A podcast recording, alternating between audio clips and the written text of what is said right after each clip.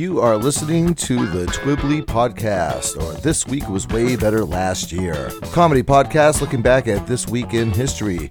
You can find us on Spotify, iTunes, Google Play, Stitcher, iHeartRadio, Podbean, or wherever you like to get your podcasts from. You can find us and or message us over on Facebook and Instagram using TWWWBLY.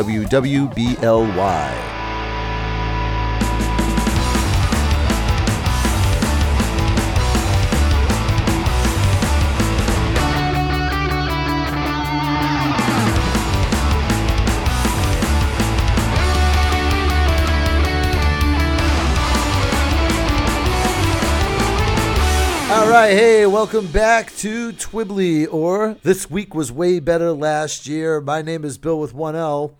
With me, he's looking at those waves and saying, Hey, bud, let's party. It's Jeff McLarge. Yay! Hey everybody! Yay! Happy happy end of February to you all. Uh, this this is going to likely be a very short episode. In putting together the show this week, I, I understand now why Hollywood studios dump their garbage movies into the middle of February. because they figured no one is going to go shovel out their car, even if they live in a warm climate, right? no one's going to go outside when it gets dark at early still, Yeah. and it's still freaking freezing cold everywhere, and you're just waiting for spring to finally show up. They're, they're going to put out like that's where they're going to put out like Theodore Rex two. yeah, yeah, th- yeah. The, know, this or- week's episode is going to be the the horror movie fourth installment sequel. right? Or the the renamed like Czechoslovakian science fiction film set. Ugh, it's just just terrible. It's a it's like the doldrums of the year. It's it's been all the trees are bare and the ground is tan, or it's in the case of here in New Hampshire, there's still four thousand feet of icy snow. Mm-hmm. My neighborhood looks like the set from the thing. Your tauntaun will freeze before you hit the first marker. Yeah, February. is- That's one of the one. It's hard to spell. there's there's this random R thrown in there that I, that nobody, well, nobody from this end of the country pronounces. It's February, apparently. I I had yes, I had no how, idea. That's how the rest of the folks say it. my my autocorrect keeps going off. I'm like, stop it! Oh, all right. I'm Stop it. I I had no idea I was an idiot up until a couple of seconds ago. Well, the worst part is it does that when you spell March. Match. Let's see what else, what else is going on, dude. I watched this horror movie. I kind of worry about myself sometimes because this came up on one of my recommended movies. It's like, oh, you might like this, The- and, and the name the name of the movie was Llamageddon. I already like Yeah. it. It's like snakes on a plane. I don't care what's in the movie, Yeah. but like you've got me, you've got me hooked with the title. Tell me more, Llamageddon. Yeah, and like the llama, I don't remember. It was like Louis the llama. Like, I, did I watch it? Of course I did. It's like you, you had me at llama. Um, and like Louis the llama got first billing above everybody else in the movie.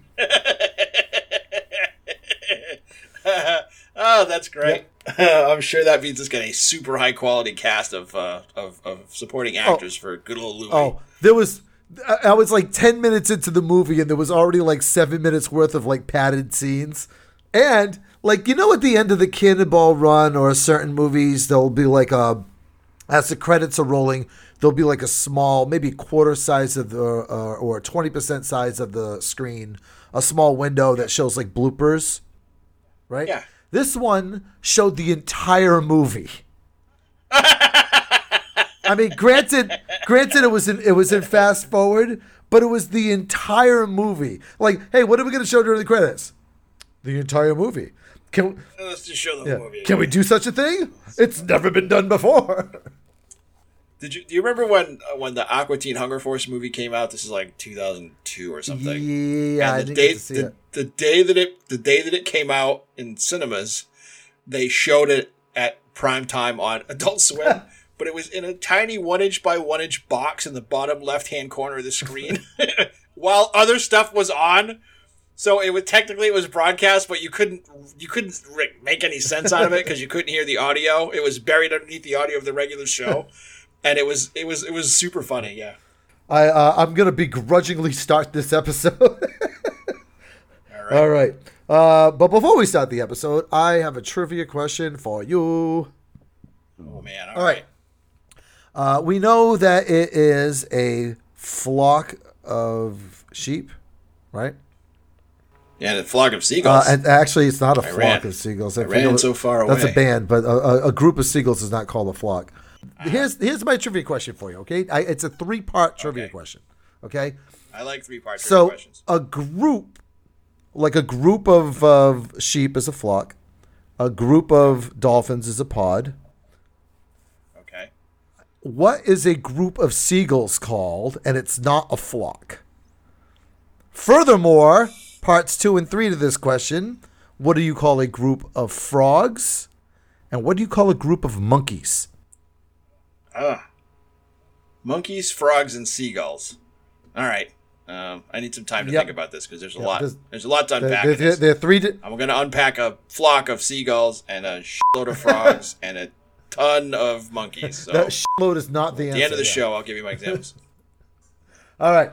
So this is the week beginning February the 22nd. Whose turn is it? Is it your turn? It's your turn. Why don't you start? Uh, February 22nd, 1888. The father of American golf, John Reid, first demonstrates golf on a Yonkers cow pasture to friends. So, like we said, this is February. So this, Yeah. so let- let's start off with golf. Um, yeah.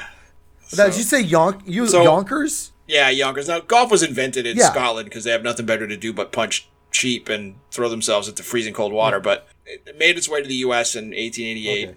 And I, I'm pretty sure that John Reid is the guy that started to put together like rules and course descriptions and that sort of standardization that makes it a sport and less a walk in a cow pasture to look for a thing that you just whacked with a stick Yeah. I, from 60 yards now, back. just imagine this. It's like me and you were over there. We're in a big, you know, cow field.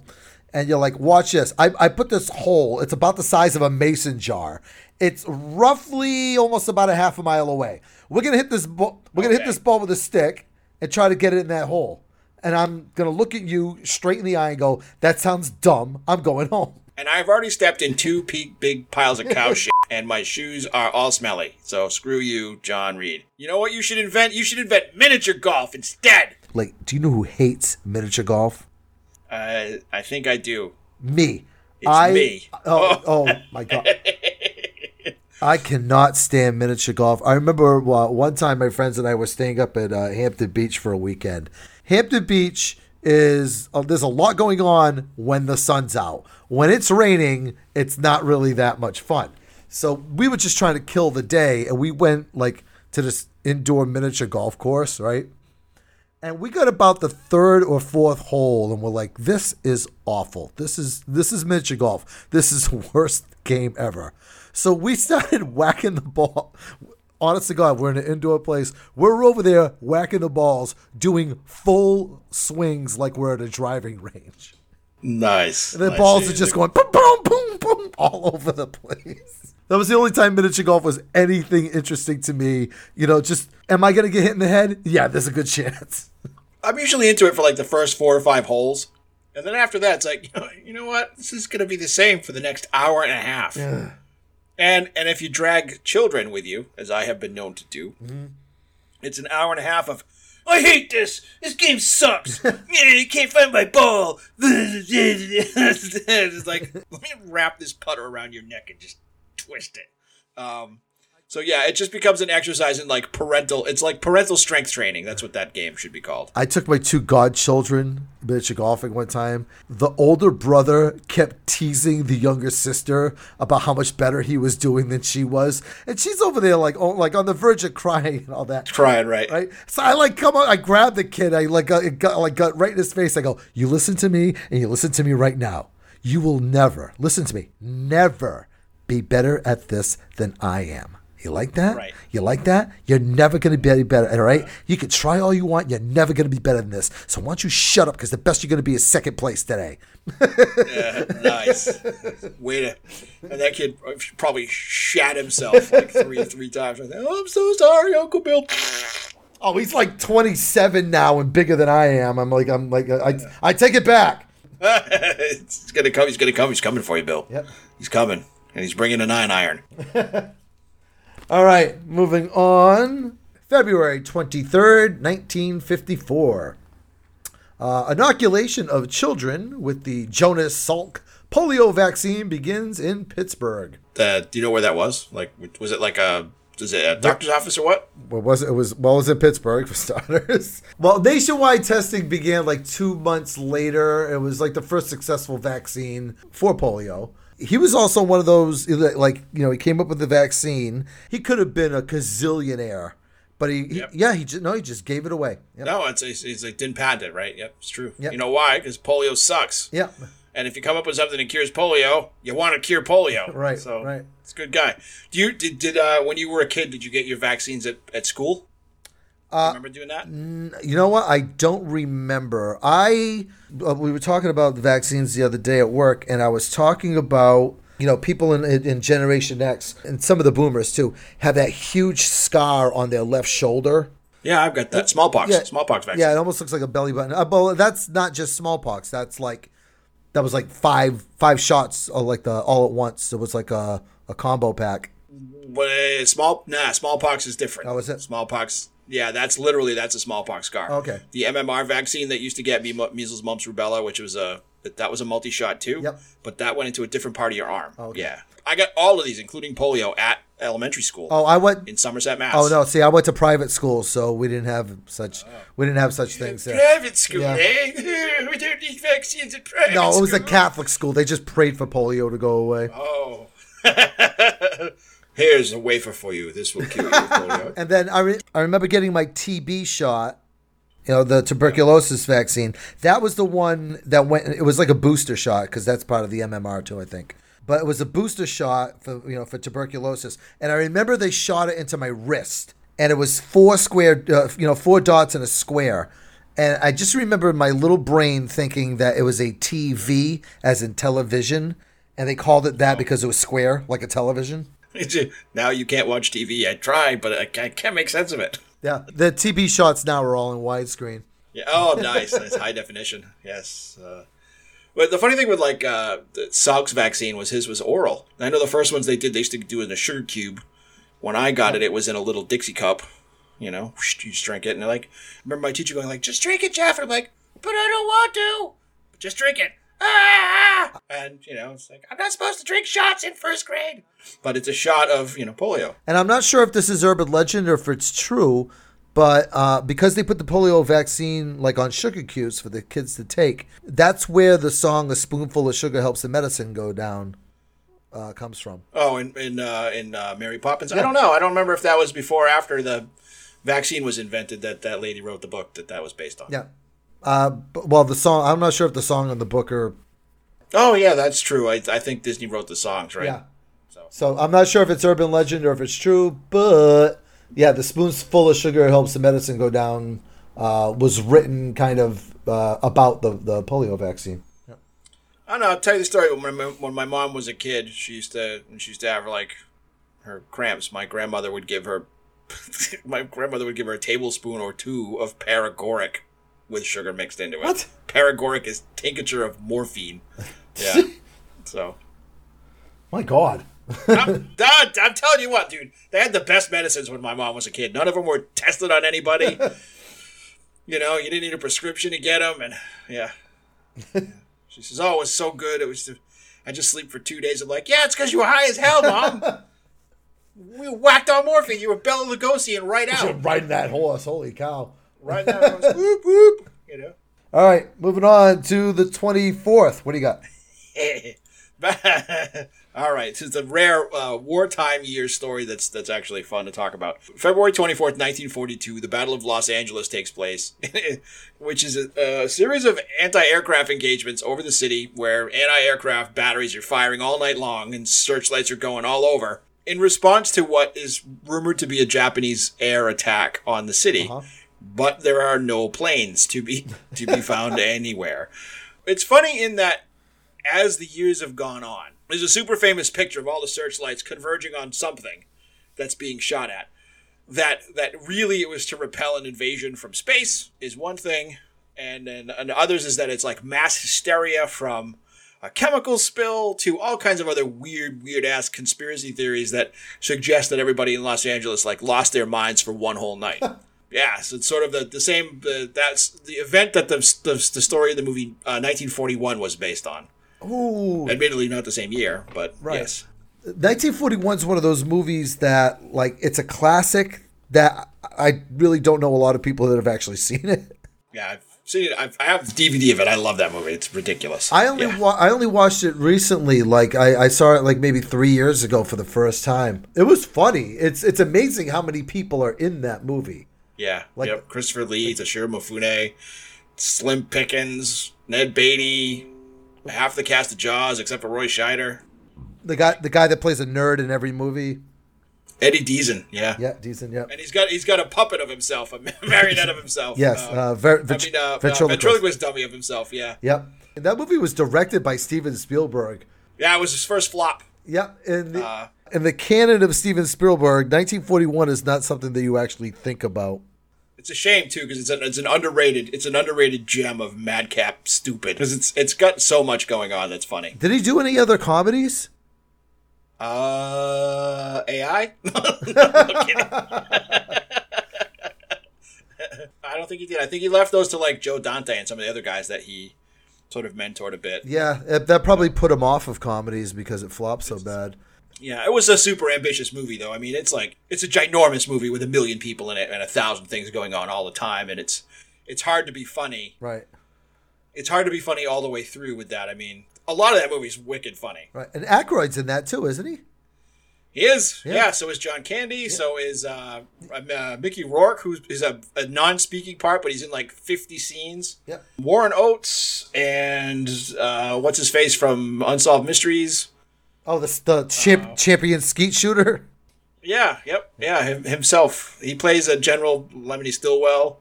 It's, it's the whole movie's a riot. Yeah. It's amazing about that movie that ha- that with the cast that it has, and it was directed by Steven Spielberg. And I think I've made this point before. It's one of those things that if you take all of your favorite ingredients and make a soup out of it, the soup is going to be terrible. And that's it's going to be un, uh, underwhelming at the very least. So But yeah, yeah, that's what you get. And it's too bad because if you go back and watch it now, you know, without the hype that was attached to it when it was released, it has some moments of like genuine hysterical um, funny. All right, so the Battle of Los Angeles may be a ridiculous story, but Speaking of battles, but I have this one. Are you ready for this? February 25th, 1751. A young man, a young ambitious man in New York City is the is charging 1 shilling for people to come see the first performing monkey.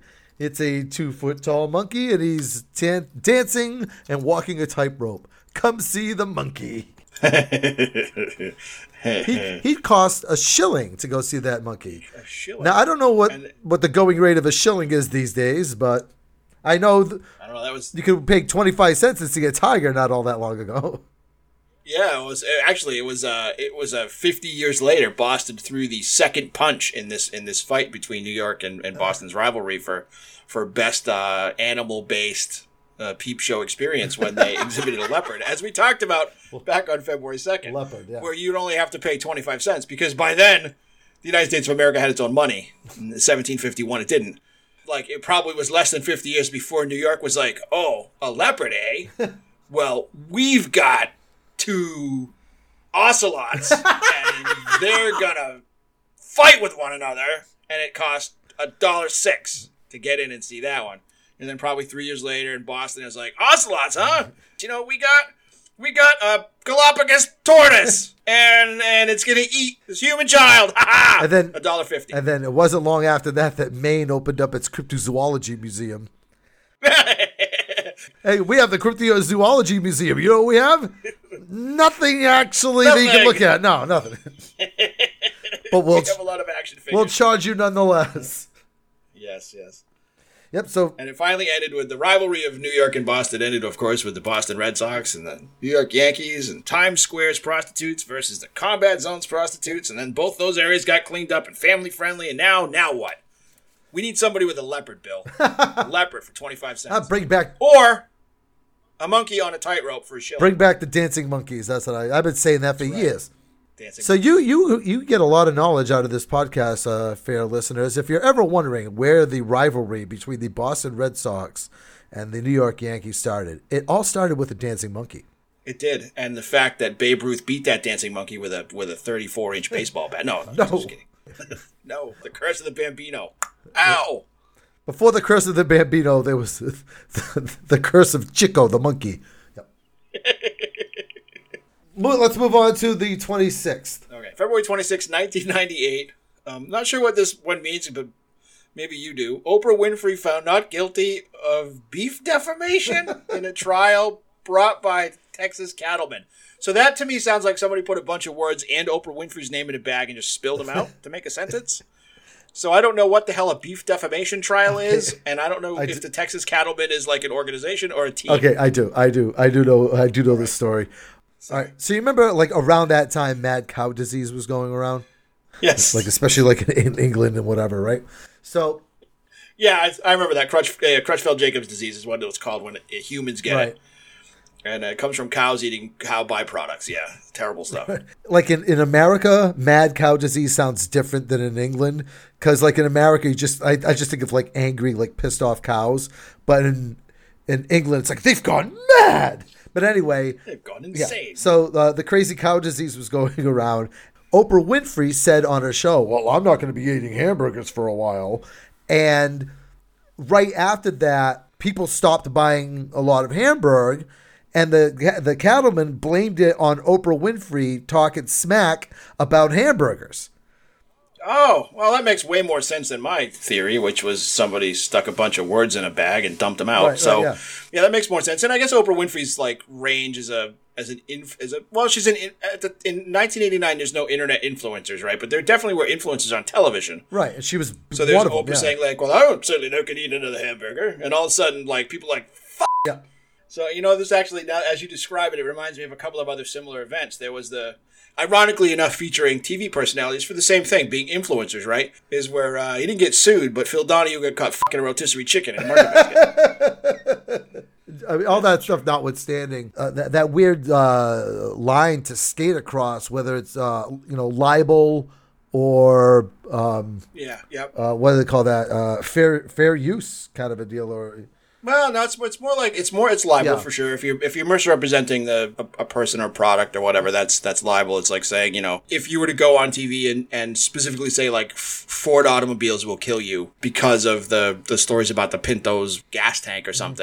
And it causes a significant loss of revenue for Ford because that's an unfounded commentary. You could be sued for that because that's that's a form of defamation, although it's not applied to a person. well, she wasn't found guilty anyway. But personally, I mean, I'm not a lawyer.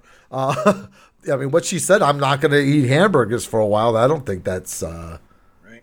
you know, if I said it, it wouldn't do anything. You know, it's just that she said. Well, that I mean, but that's the difference of, of being a, an influencer, right? Imagine like people who are called influencers on YouTube today, like the ones that my kids are so excited with, or you get some guy like what's his name, PewDiePie, who starts to spout all kinds of like nonsense, and, and they they see a spike because he has such a huge audience. He's able to take these ideas that are bad, or, or in some for other influencers that are good or whatever, and it has an impact on the business model for these things that they do. That's why you'll see that they they're a lot more careful now with what they talk about and what who sponsors them and stuff because they don't want to find themselves like Oprah Winfrey having to stand up in court and go, "I just said I wasn't going to eat hamburger." All right, moving on to February the 27th, 2018. Boy, the weirdness just keeps on rolling.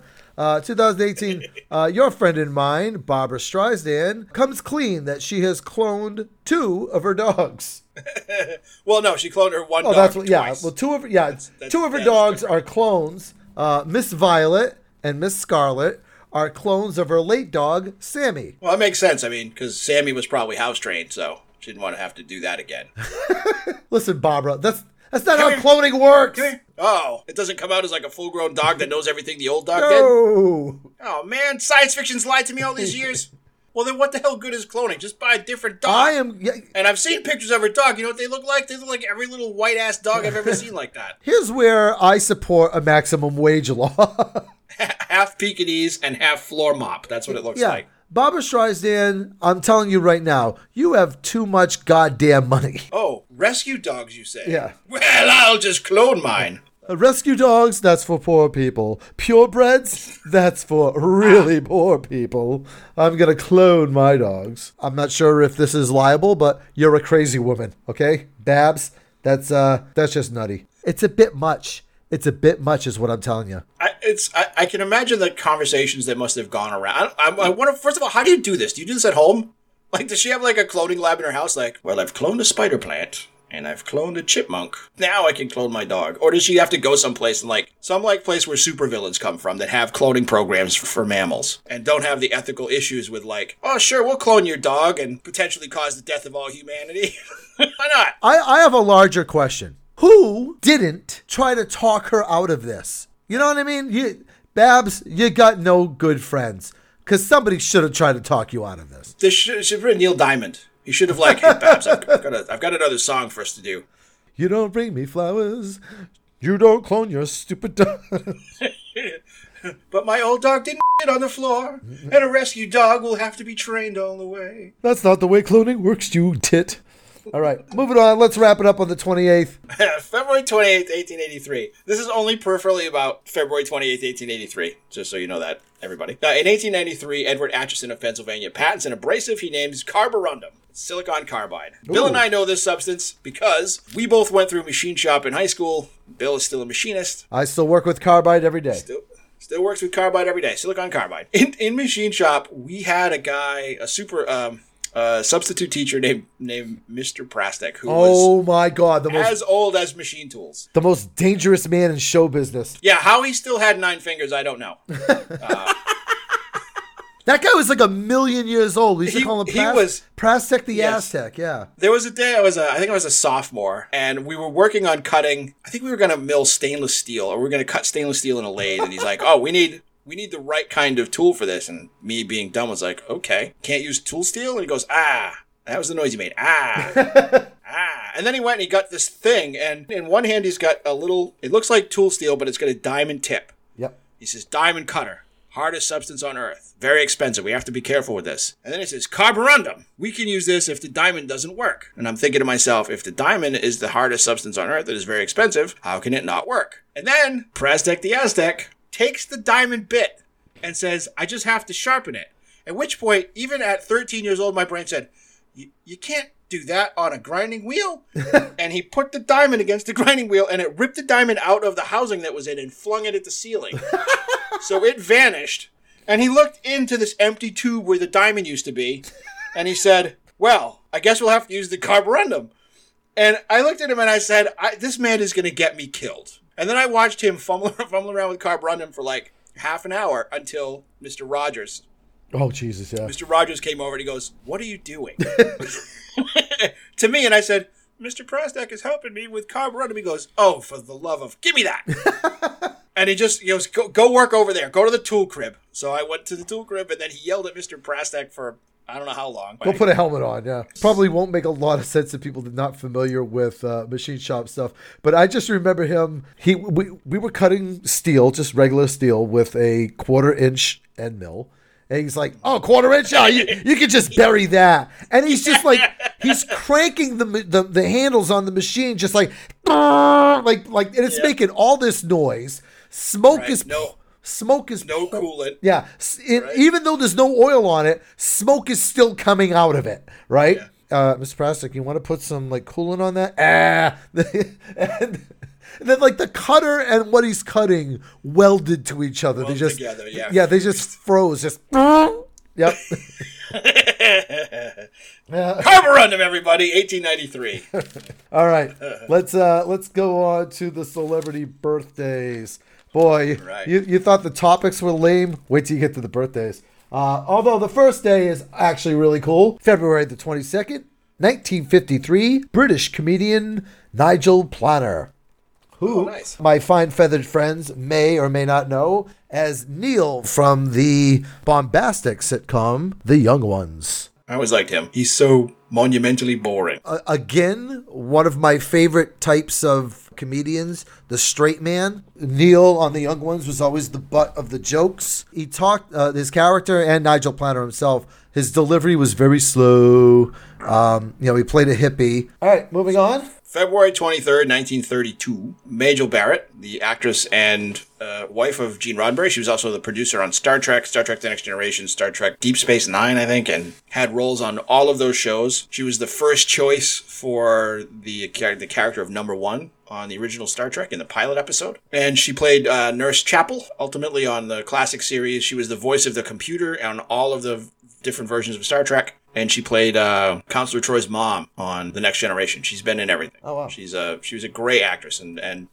and really interesting to uh, to see her interweave herself into Star Trek as such a foundational uh, character. A couple of episodes ago, I had made a statement that I have never watched a single episode of Star Trek ever, but I have actually remedied that, and I've watched a big whopping three episodes now of the original series. Yep. And uh, no, it's been pretty good. I like it. Yeah, it's a it's a fun show. It really is. It's uh, it holds up well. Yeah. Moving on to the 24th, 1950. This guy is bad to the bone. Mr. George. You can see him at your local bowling alley.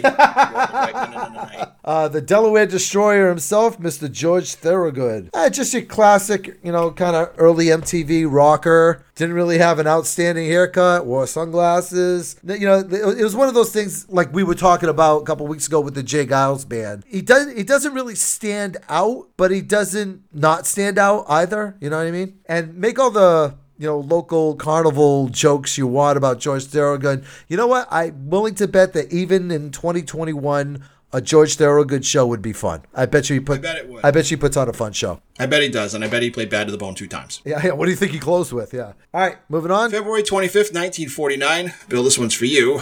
Uh, Ric Flair, Woo! professional wrestler. Yes, born in Memphis, Tennessee. To be the man, you gotta beat the man. Uh, Ric Flair is absolutely my favorite wrestler of all time. And my second favorite wrestler is Roddy Piper. I got to meet Roddy Piper. I got to meet him some years ago. And let me tell you, my interaction meeting Roddy Piper was the not only the best wrestling interaction I've ever had, it was my best celebrity interaction. The guy was just wow. ph- phenomenal, just awesome. So about six months later, I had the opportunity to meet Ric Flair, and I was super psyched because I thought he was going to be just as awesome as Roddy Piper, and he was not. I did not. Ha- I did not have a good Ric Flair experience. He wasn't a jerk. He was just very short, and this is the worst thing ever. Okay, keep in mind this is in the uh, this is in the days before uh, Corona. I get up to the desk. You know, I got my thing to for him to autograph and all that stuff. Right before, right before I get there, he sneezes in his hand, just at you, and then he sticks out his hand for a handshake. And I look him right in the eyes. I go, "Wow, that just happened, huh?" And then I. and then I shook his damn hand. Oh no way! yeah, I. Oh, that's nasty. Yeah, I didn't. I didn't have a good Ric Flair day, but uh, I got a, I have an awesome picture of him and I together doing the Four Horsemen sign. So, all right, moving on to the 26th, February 26th, 1852. John Harvard Kellogg. Yes, that Kellogg. He was a surgeon, but he also invented cornflakes. Hey, that's right. That was during the great uh, 1852 anti masturbation medical fad of 1852, starting with John Harvard Kellogg. Yeah, uh, John Kellogg invented cornflakes and marketed them as something as a that'll way to keep young men from touching their bleekas. Yeah, this will keep your kids from whacking off. As a person that loves both cornflakes and masturbation, I can tell you firsthand, that does not work. It's just it's, as someone also in that same category of people, Bill. Yep. I say the same thing. However, Froot Loops. Easy. Nothing. I got nothing. You can't say that anymore. I can't. I got nothing. I'm not saying that they make it so I can't, but there's a correlation. Correlation is not causation, as uh, we learned from. Yeah, so uh, Kellogg was an interesting guy. He was a quack, um, even though he was a surgeon, and he believed that you could cure like wounds and stuff if you if you ran running cold spring water, pure water over them, and he, he killed a bunch of people with gangrene from from that, and or cut off their limbs. There's a great movie based on his life called The Road to Wellville, which is worth checking out. Where he had a spa where people went to like I don't know, learn how to not masturbate and or get their legs healed from getting cuts. Between that and the polio vaccine, we've come a long way, haven't we? I mean, we're, we're over there curing masturbation with breakfast cereal. Which is just which is just a weird sentence to say out loud. You know, one step above leeching each other for disease control. Right, right, right. and then uh, and then to giving away the polio vaccine. So good. let me ask you a question there, Bill Yes. Kellogg. When you eat your anti-masturbatory cornflakes, do you put sugar on them? of course, yeah. You whore. you, you're a whore person. All right, moving on to the 27th. February 27, 272. It's only three three numbers. Wow. Constantine the Great, the Roman Emperor. No, He was he was born in in Naissus, died in 337. So did not live a super long time, but then I guess that was pretty long for 272 to 337. he's the reason for the season. Yeah, it was Constantine who who had a dream that if he had followed a Christian standard into battle, at this next day that he was at a battle at the Milvian Bridge, he would win, and he said that if he won the battle, he would convert. He won the battle, and he converted, and he converted the entire empire kind of at one time. Yep. That must have been a shock. So what? So- Yeah, from what I remember of uh, you know reading uh, and podcasts and all that about this, the history of this man is you know he's the, the emperor at the time. Most of his you know underlings or his uh, his people were pagan, but Christianity was like this hot up and coming religion, and he knew that he would basically end up you know with his his empire in shreds if he didn't do something. So he merged the two religions, which is why all of the Christian holidays kind of coincide with, like, for an example, Christmas is right at the uh, winter solstice. Uh, Easter, which is best, that you know, what does Easter have to do with Christianity? Nothing. The, the word is Esther, and it, it you know coincides with the spring equinox. Whatever. Yeah, he kind of just like you know like station from Bill and Ted's Bogus Journey, just smashed it together and made one big religion out. All right, and wrapping it up on the 28th, February the 28th, 1955, the man with the most distinct voice ever, Gilbert Gottfried. Yeah, funny dude. Yeah, Very funny guy. very, very, very funny guy. I got to see him live probably about four or five years ago. Uh, we were right in the front too, and I, I, I spent you know a good hour just almost crying, uh, laughing. Almost a lot of his stuff is like the kind of humor you don't really hear anymore. A lot of uh, you know controversial and ethnic jokes and stuff like that. Yep, definitely has that old schooler routine. Right. He- He does a great impersonation of Groucho Marx, but he doesn't do Groucho Marx from like the Marx Brothers movies eh, or even Groucho Marx from You Bet Your Life. He does it from like late stage 1970s Groucho Marx telling stories about his life, this like really old sounding Groucho Marx. It's it's hilarious. Yeah. Have you ever heard Groucho Marx his song Hooray from Captain Spaulding? Do you know that song? No, All right. not that I remember. Oh, it's a great song, but Gilbert Gottfried does a, a cover of it, and Gottfried's cover of it, honestly, is the worst song ever. all right. Young Jeff, what is our contender for the worst song ever this week? Uh, our song this week is a terrible, terrible song. Of course, it is. It comes to us from 1973, but until researching for this week, I did not realize it was a remake. The song that we're going to talk about, and then we'll talk about the origin of it, is Seasons in the Sun by Canadian crooner turned environmental activist Terry Jacks. So that was the number one song this week. Number one song for 11, yeah, this week and for 11 additional weeks in 1973. in, in addition to this song sucking hard this song is like I, I, i've asked this question before about a number of other songs it's like why do you want to listen to this song this song is apparently about a guy on his deathbed you know saying goodbye to his wife and his daughter uh, you know before he croaks it's like And his best friend, too, yeah who's been hanging around with his wife. yeah, yeah, yeah. That's not. That's where it all turns around. Um, you you hinted at this, and you called me up, uh, you know, yesterday or the day before, and you're like, "Hey, for worst song ever, we should do Seasons in the Sun this week." And I was like, "All right, I, I know next to nothing about this song, so now I have to do research, right?" I watched the video of now. Who's the guy that sings it that we're talking about? Terry Jacks. Okay, so I look up this like video of Terry Jacks. Hold on. Well, well, before we go any further, let's play the clip. when all the birds are singing in the sky. Now that the spring is in the air Pretty girls are everywhere. Think of me and I'll be there. We had joy, we had fun We had seasons in the sun. But the hills that we climbed Were just seasons out of time. Right. Terry Jackson this in the video he looks like you could shrink him down and clean your ears out with him. He looks like somebody cosplaying Bob Ross Yeah, he's just without a mustache. Yeah, he's just got this like ball of brown, like almost like teddy bear looking hair on top of his head. And it just goes like around from like his jowls and this perfect ball around his head, like like the asshole helmets from Spaceballs. Only thing brown and, and furry. Like my my microphone pop screen. Yeah.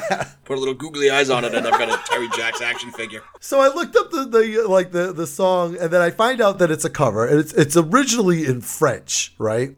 And Yes. the original song wasn't as morose as a cover. Yeah. Uh, uh, in the original story, the guy is not dying of leukemia or whatever. He's dying of a broken heart be- because he found out his wife was cheating on him with like his best friend. The lyrics are all in French, but I'm just imagining like translated, it would be like, "We had joy, we had fun. I put bullets in my gun."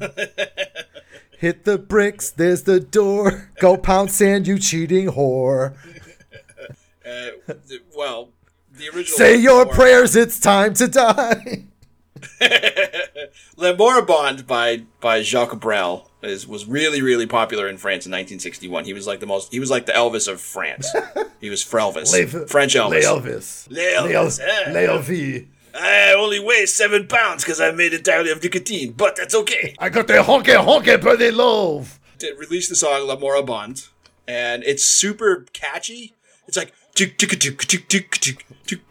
it's like got this really like strange fast, sort of happy, jaunty beat Yeah. for a song about a guy who's dying of old age. Yeah, it's got like a marching beat to it. Yeah. uh, Rod McKuen adapted the lyrics, translated and adapted the lyrics, and then it was produced and performed by the Kingston Trio. You know, may not know them if you don't follow like old school, like classic American folk, Oh, like well- pre rock and roll folk. Even What do I- you know? These are the guys who did like Tom Dooley, and Why do I know the Kingston Trio? you, you'd know them if you heard I'm them sure. because it's it's three guys who, who sing old folk songs. Anyway, they did the Rod McKuen version of Seasons in the Sun, and then Terry Jacks, I guess, bought the rights to it For a shilling. for a shilling. Yep. You could have bought a monkey show for that kind of money. That's right. He tried to get the Beach Boys to record it, and I guess this is right at the height of um, of Brian Wilson being absolutely out of his mind. so he could never get the tape finished. He kept wanting to add things to it, and finally he's like, "I can't do this with you guys," and he left and he recorded it himself. And it became a giant, monstrous hit. What's kind of cool about that aspect of this song, though, is like even though he wrote, he rewrote the like the last, I think the last part of the lyrics to modernize it and to call out the leukemia or whatever it is. He made some minor edits to it. He didn't take a songwriting credit. He let the songwriting credit stay with Rod McKuen. So the song made a made a trillion million bajillion space dollars, and Rod McKuen's estate, Rod McKuen himself, got a bunch of it because the song was so popular. I wouldn't have admit, admitted to writing any of that either myself. Right. No, I found this song. I found it in a box. There was a leopard, and it fight me. I wanted to fight, but I won, and that's how I ended up with Seasons in the Sun. So, speaking of murder, earlier today we were talking about a murder of crows, a flock of sheep, a school of fish. Now, what do we call a group of seagulls, a group of frogs, and or a group of monkeys? I'm gonna guess they all have the same grouping. No, name, they actually don't. the that Nope, they asked? don't. All right, so ask me one at a time, slow, and I'll give you my best answer. All right, so from now on, listeners, whenever you hear somebody bring up the band A Flock of Seagulls, you can say, well, actually, a group of seagulls is called a colony. No, I, I don't tell me the Oh, all answer. right. I gotta Oh, guess no, the you, answer. you can first. guess the next two. So a, a group of seagulls is called a colony. What is a group of frogs called? I was gonna call a group of frogs a colony, Bill, but you stole it and applied it to seagulls. Oh, the I'm gonna have to go with my second guess, which is a holy shit. Look at all those frogs. um no, but whenever you you hear what, if they are called, you're instantly going to say to yourself, "Holy shit! Look at all those frogs!" Because it's called it's called an army, an army of frogs. Army of frogs. Yes. Holy shit! Look at all those frogs. They're. Just a bunch of armies that's just coming over the freaking hill. It's it's it's the Ribbit Brigade. Run! All right, and They're hopping after me. and this one is going to make so much sense when you find out what it's called. What is a group Okay. of monkeys called? It's a group of monkeys. I'll give you a hint. Circus. I'll give you a hint. It's fun. It's fun. A barrel. It is. It's a barrel of monkeys. Look at that. I got Yep. one. When it, More fun than a barrel of monkeys. uh, people kind of say it wrong sometimes, you'll hear people say, "Oh, it's more fun than a barrel full of monkeys," uh, because of the game. But that's not the, the the cliche. The cliche is more fun than a barrel of monkeys because a group of monkeys is called a barrel. Ain't that something? More fun than a drunken orgy of ostriches. That's what I like. So if you have like a good 30 or 40 shilling, you could buy yourself a barrel of monkey. And make them walk a tightrope, the sons of bitches. The sons of simians. All right, but that's going to wrap up the show for this week. Have a great week, everyone. We'll see you next week. Say goodnight, Jeff. Good night, Jeff. Bye, guys. Special thanks to James Costa for our theme music. Thank you so much for listening to Twibbly. This week was way better last year. You can follow and or message us over on Instagram or on Facebook at TWWWBLY. Please subscribe if you haven't already. Make sure you tell your friends if you like our show. And if you don't like our show, tell your friends you did like it. It'll be a great prank you can play on them. Have a good week, guys.